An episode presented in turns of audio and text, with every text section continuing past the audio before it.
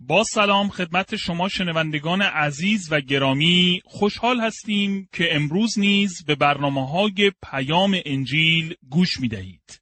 از شما دعوت می کنیم به برنامه مطالعه و بررسی کلام خدا که توسط دکتر جان ورن مگی تهیه شده است توجه بفرمایید. کتاب دوم پتروس ادامه فصل دو دوستان عزیز در برنامه گذشته گفتیم که پتروس در آخرین آیه این فصل معلمان دروغین را به سگ و خوک تشبیه می کند. در فکر یک یهودی هیچ موجودی پستر از سگ وجود نداشت. در دوم پتروس فصل دو آیه 22 درباره معلمین دروغین چنین نوشته شده است. آن مثل قدیمی چه خوب می‌گوید که سگ به قی خود باز می گردد و خوک شسته شده بار دیگر در لجن می غلطد. این مثل درباره این اشخاص صدق می کند. در ارتباط با این قسمت به داستان پسر گم شده که خداوند عیسی مسیح در انجیل لوقا فصل 15 تعریف نمود اشاره کردیم. اکنون به بررسی آخرین آیه این فصل ادامه می دهیم. در واقع داستان پسر گم شده در این مورد نیست که چگونه یک گناهکار تبدیل به پسر می شود بلکه در رابطه با این واقعیت است که چگونه یک پسر تبدیل به گناهکار می شود. داستان پسر گم شده در انجیل لوقا فصل 15 داستانی معروف است. به یاد دارید که درباره پدری است که دو پسر داشت. پسر کوچکتر می‌خواست به سرزمین های دور برود. یکی از مفسران این گناه را به عنوان گناه بی اهمیت شمردن آنچه به ما نزدیک است نام نهاده است. به این معنا است که چیزهای اطراف و نزدیک به ما جذابیت خود را از دست داده و ما خواهان دیدن مکانهای دورتر و سهرنگیزتر می شویم. فکر می کنم بزرگترین عامل شگفتی در برابر گناه اسرارآمیز بودن آن است. همیشه به نظر ما هرچه مخفی، نهان و پرراز است جالب توجه تر است. پس این پسر نیز راه خود را در پیش گرفت و به زودی به خوشگذرانی ها سرگرم شد. وقتی هنوز پول زیادی داشت دوستان بسیاری همراهش بودند. اما آنان به زودی او را ترک کردند. او دیگر پولی برای ولخرجی و خوشگذرانی نداشت و مجبور شد برای خوراک روزانش در یک خوکدانی کار کند. وقتی خداوند عیسی مسیح این موضوع را گفت مردم و فریسیان حتما با عصبانیت سرتکا می‌دادند چون برای یک پسر یهودی کاری پستر از این کار وجود ندارد. او به پایین ترین سطح ممکن رسیده بود. در واقع باید گفت که معتاد به مواد مخدر شده بود و به انواع امور غیر اخلاقی و شهوات جنسی آلوده بود. او به طور جدی سقوط کرده و اکنون در خوکدانی به سر می‌برد. اجازه دهید دوباره دقت کنیم که این داستان در مرحله اول چه درسی برای ما دارد. به ما نشان نمی دهد که یک گناهکار اکنون نجات یافته است. ولی قلب پدر را آشکار می کند که نه تنها یک گناهکار را نجات می دهد بلکه پسری که گناه کرده و بازگشته است را نیز میپذیرد. شخصی از واعظی معروف پرسید فرض کنید که این پسر در آن خوکدانی مرده بود. آنگاه چطور می‌شد؟ آن واعظ چنین جواب داد. خب اگر او در آن خوکدانی میمرد یک واقعیت تغییر نکرده و حتمی می بود. او یک خوک مرده نبود بلکه یک پسر بود. ولی وقتی خانه را ترک کرد یک پسر بود. هنگامی که به آن سرزمین دور رفت یک پسر بود.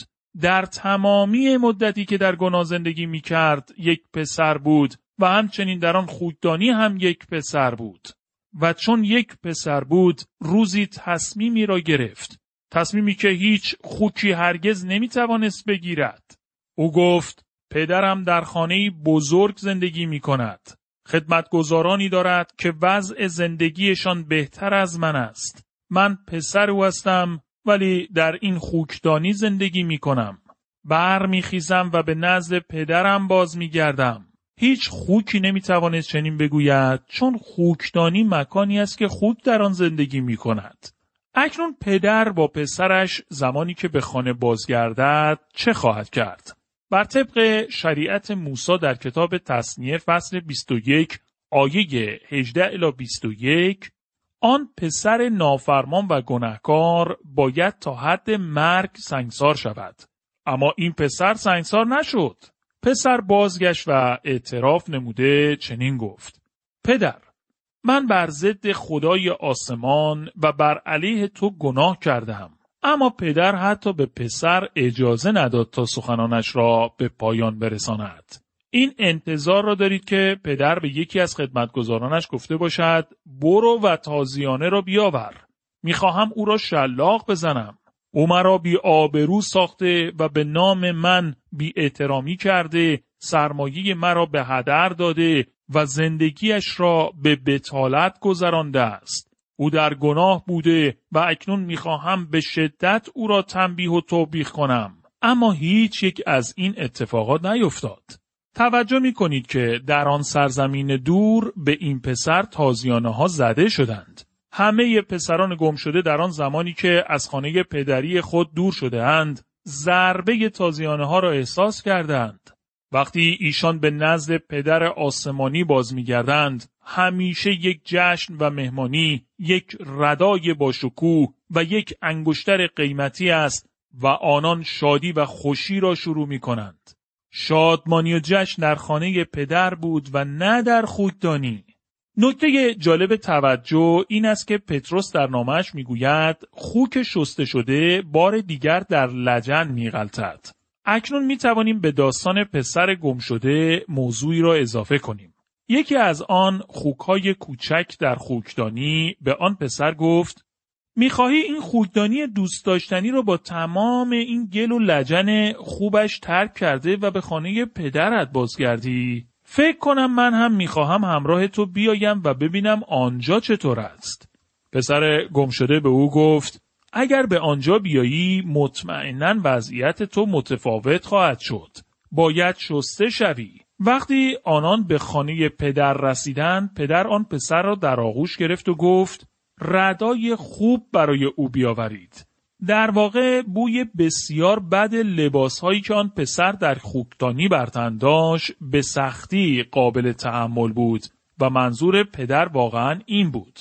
او را به حمام ببرید تا کاملا شستشو شود و لباس های تازه به او بدهید. او نمی‌تواند با این بوی بد و غیر قابل تحمل در خانه من زندگی کند. آن خوک کوچک نیز همراه با پسر به حمام رفت و هر دوی آنان شسته و تمیز شدند. آنان این خوک کوچک را به خوبی شستند و یک روبان صورتی نیز دور گردنش بستند. دندانهایش را پاک کردند و آن خوک کوچک نیز داخل خانه به این سو و آن سو می رفت. مدت کوتاهی پس از بازگشت آنها آن خوک به نزد پسر آمده و گفت من اینجا را دوست ندارم. و پسر پرسید چرا از وقتی به خانه بازگشتم بهترین روزهای زندگیم را دارم و تو می‌گویی اینجا را دوست نداری؟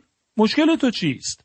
آن خوک کوچک پاسخ داد من نمی‌توانم بر این تخت با پارچه های تمیز سفید بخوابم. اگر می توانستم به جایی بروم که گل و لجن زیادی می بود می توانستم خوب بخوابم. پسر گفت ما این کار را در خانه پدر نمی توانیم انجام دهیم. نمی توانیم اینجا در خوکدانی زندگی کنیم. آن خوک در ادامه صحبتهایش گفت موضوع دیگر این است که من نمی توانم پشت میز بنشینم قاشق و چنگال به دست گرفته و از یک ظرف غذا بخورم. چرا نمی توانم غذا را روی زمین بریزم و از روی زمین غذا بخورم؟ می توانیم آنها را لگدمال کرده و بهترین لذت ها و خوشی ها را داشته باشیم. پسر دوباره به آن خوک گفت این نوع کارها را اینجا انجام نمی دهیم. آنگاه خوک کوچک گفت پس من هم برمیخیزم و به خانه پدر خود باز میگردم. صاحب آن خوک در آن خانه نبود. پس خوک برخواسته و به خانه و خوکدانی خود بازگشت. او کاملا شسته شده بود اما وقتی به خوکدانی رسید صاحب پیرش رو دید که در میان لجنهای خوکدانی غذاها را برای خوکا روی زمین میریزد. لجن و کسافت همه جا را فرا گرفته و بوی بسیار بدی فضای خوکدانی را پر ساخته بود. آن خوک کوچک با جیغ و فریاد و با سرعت به سمت صاحبش دوید و خود را به پای او میمالید و می‌گفت چقدر خوشحالم که به خانه بازگشتم. آن صاحب خوکدانی با تعجب به خوک کوچک نگاه کرده و او را از خود دور نمود. اما شما می‌دانید چرا آن خوک چنین گفت؟ بله، چون او یک خوک بود که به خوکدانی خود بازگشته بود. من این امتیاز و افتخار را داشتم که مدتی در یک کلیسای بزرگ در شهر لس آنجلس به عنوان کشیش خدمت کنم. در آن سالها جمعیت زیادی برای زندگی به آن شهر می آمدند.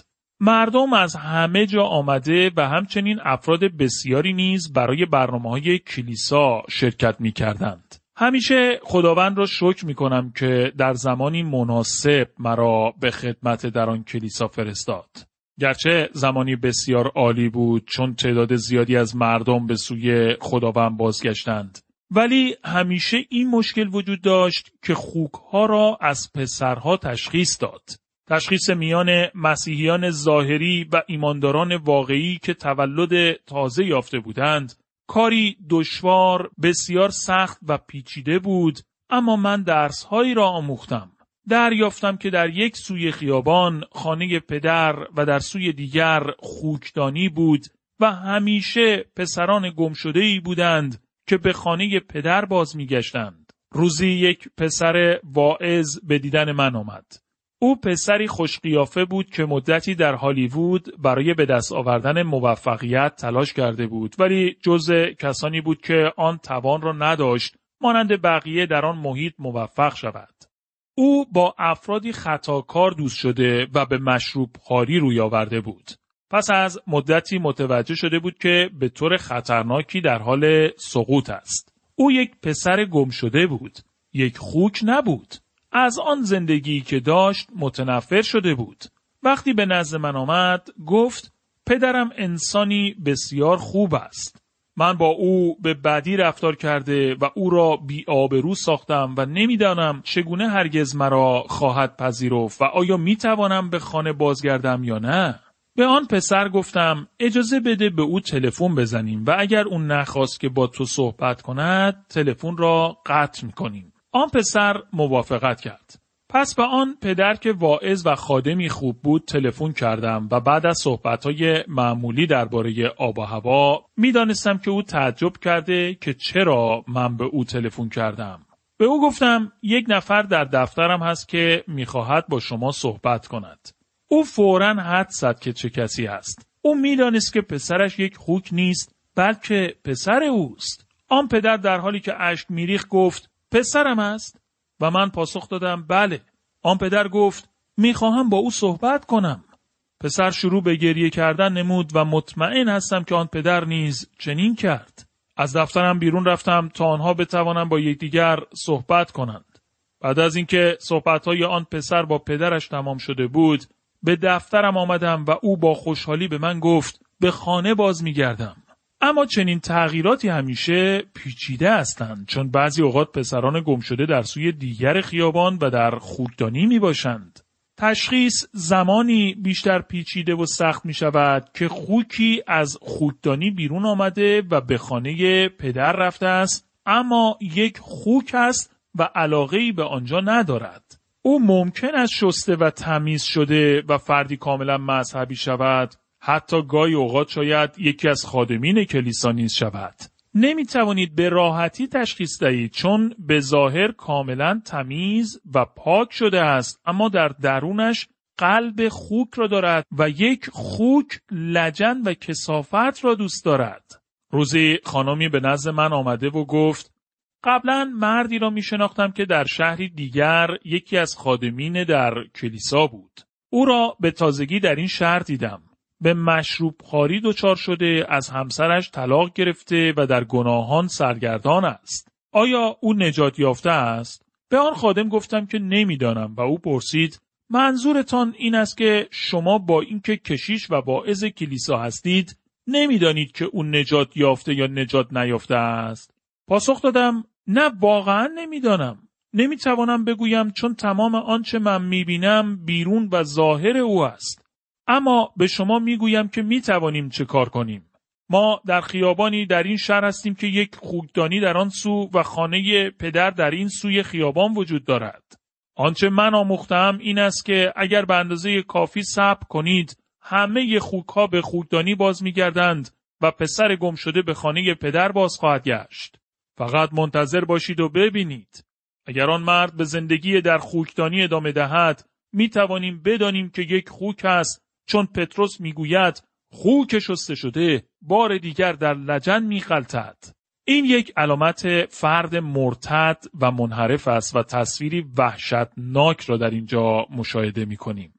در این رابطه بایستی گفت که وحشتناکترین تصویری که در ارتباط با این موضوع در کلام خدا می‌توان یافت در کتاب مکاشفه فصل 18 می باشد که به طور آشکار در مورد وضعیت این دنیای گناه آلود که همچون یک خوکدانی بزرگ پر از کسافات و لجنها است صحبت کرده که در نهایت توسط خدا داوری و مجازات خواهد شد. دوستان عزیز در اینجا مطالعه و بررسی فصل دو در کتاب دوم پتروس به پایان می رسد. اکنون به بررسی فصل سه در این کتاب توجه بفرمایید. کتاب دوم پتروس فصل سه موضوعات اصلی این فصل عبارتند از آزمایش و امتحان مرتدین توسط دیدگاه آنان درباره بازگشت خداوند نقشه و طرح خدا برای دنیا دنیای گذشته حال و آینده راهنمایی برای ایمانداران. سه تقسیم بندی اصلی در این فصل وجود دارد. یک دیدگاه درباره بازگشت خداوند به عنوان آزمایشی برای مرتدین. دو طرح و نقشه خدا برای دنیا. سه راهنمایی برای ایمانداران این فصل نیز یکی از قابل توجه ترین فصل ها در نامه های پتروس است. دیدگاه درباره بازگشت خداوند، آزمایش و امتحان مرتدین. در دوم پتروس فصل سه آیه یک می‌خوانیم ای عزیزان این دومین نامه ای است که به شما می نویسم. در هر دو نامه سعی کردم که با یادآوری این مطلب افکار پاک شما را برانگیزانم.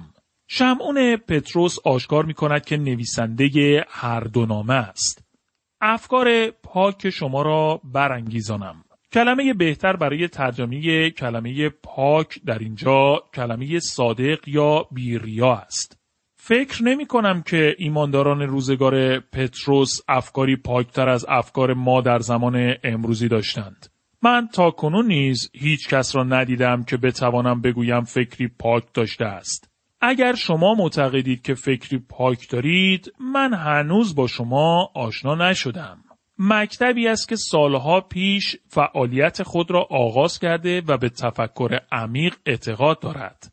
آنها برخلاف بسیاری از مکاتب و مذاهب به جای اینکه معابد بزرگ داشته باشند اتاقهای کوچکی را آماده می‌سازند تا هر فرد بتواند به آنجا رفته و افکار پاک و زیبا را تفکر کند. این اتاقها به طور زیبا تزئین شده و محیط آرام بخشی دارند و همه چیز برای این فراهم شده تا فردی که به آنجا می رود کاملا احساس خوبی داشته باشد. شخصی در آن اتاق راحت نشسته و افکار پاک را تفکر می کند. درباره این اعتقاد و باور مطالبی خواندم و فکر کردم که آن را امتحان کنم. البته به یکی از اتاقهای تفکر آنها نرفتم بلکه در اتاق هتلی که در آن زمان بودم نشستم. در داخل اتاق یک تابلوی نقاشی زیبا آویزان شده بود و فضای اتاق آرام بخش و جذاب بود. بر روی یک صندلی راحتی در آن اتاق نشستم و به خود گفتم اکنون می‌خواهم به افکار پاک و زیبا فکر کنم. می‌دانید به چه چیزی فکر کردم؟ فقط توانستم درباره بدترین، زشترین و کسیفترین افکاری فکر کنم که تا آن زمان در زندگی هم داشتم. دوست من، افکار ما اندیشه ها و افکار پاک نیستند و آنچه در واقع مورد نظر پتروس در اینجا است افکار صادقانه و بیریا می باشد. او در مورد ایمانداران خالص صحبت می کند. او در واقع می گوید می خواهم افکار صادق و بیریا را به یاد شما بیاورم. این موضوع تازه نیست که او می‌خواهد درباره آن با آنان صحبت کند. او فقط قصد یادآوری نکاتی مهم را برای ایشان دارد. فردی به من گفت من حافظه خوبی دارم ولی مشکل بزرگ من این است که فراموشکاری من بسیار بهتر است. خب بسیاری از ما همین مشکل را داریم و شمعون پتروس با توجه به تجربه خیش می توانست در این مورد سخن بگوید. در آن شبی که خداوندمان را انکار کرد در حالی که دستان خود را در کنار آتش دشمنان گرم می کرد به طور واقعی تمام آنچه خداوند عیسی مسیح در مورد انکار او گفته بود را فراموش کرد. در انجیل لوقا فصل 22 آیه 61 چنین نوشته شده است همان لحظه عیسی سرش را برگرداند و به پتروس نگاه کرد. آنگاه سخن عیسی به یادش آمد که به او گفته بود تا فردا صبح پیش از آنکه خروس بانگ زند سه بار مرا انکار خواهی کرد. توجه می کنید پتروس سخنان عیسی را در این رابطه کاملا فراموش کرده بود. پس اکنون او می‌خواهد افکار صادقانه و بیریا را در آنها و در ما یادآوری کرده و ما را برانگیزاند. در دوم پتروس فصل سه آیه دو می‌خوانیم می‌خواهم سخنانی را که انبیای مقدس در گذشته گفتند و فرمانی را که خداوند و نجات دهنده ما به وسیله رسولان خود به شما داد به خاطر شما بیاورم. منظور از انبیای مقدس نویسندگان عهد عتیق می باشند. دقت کنید که در اینجا شمعون پتروس فقط می‌گوید رسولان و خود را در مقامی بالاتر یا برتر از رسولان قرار نمی دهد. او فقط یکی از رسولان است. قبل از اینکه این نامه را به پایان برساند به نکته اشاره خواهد نمود که پولس نیز نوشته بود و به این معنا است که او پولس را نیز به جمع رسولان اضافه کرده است. او می‌گوید آنچه می‌خواهد به ایشان یادآوری کند نکته ای است که رسولان و همچنین انبیای عهد عتیق درباره آن نوشتند. دوستان عزیز در برنامه آینده بررسی بقیه آیات این فصل مهم در نامه دوم پتروس را ادامه خواهیم داد.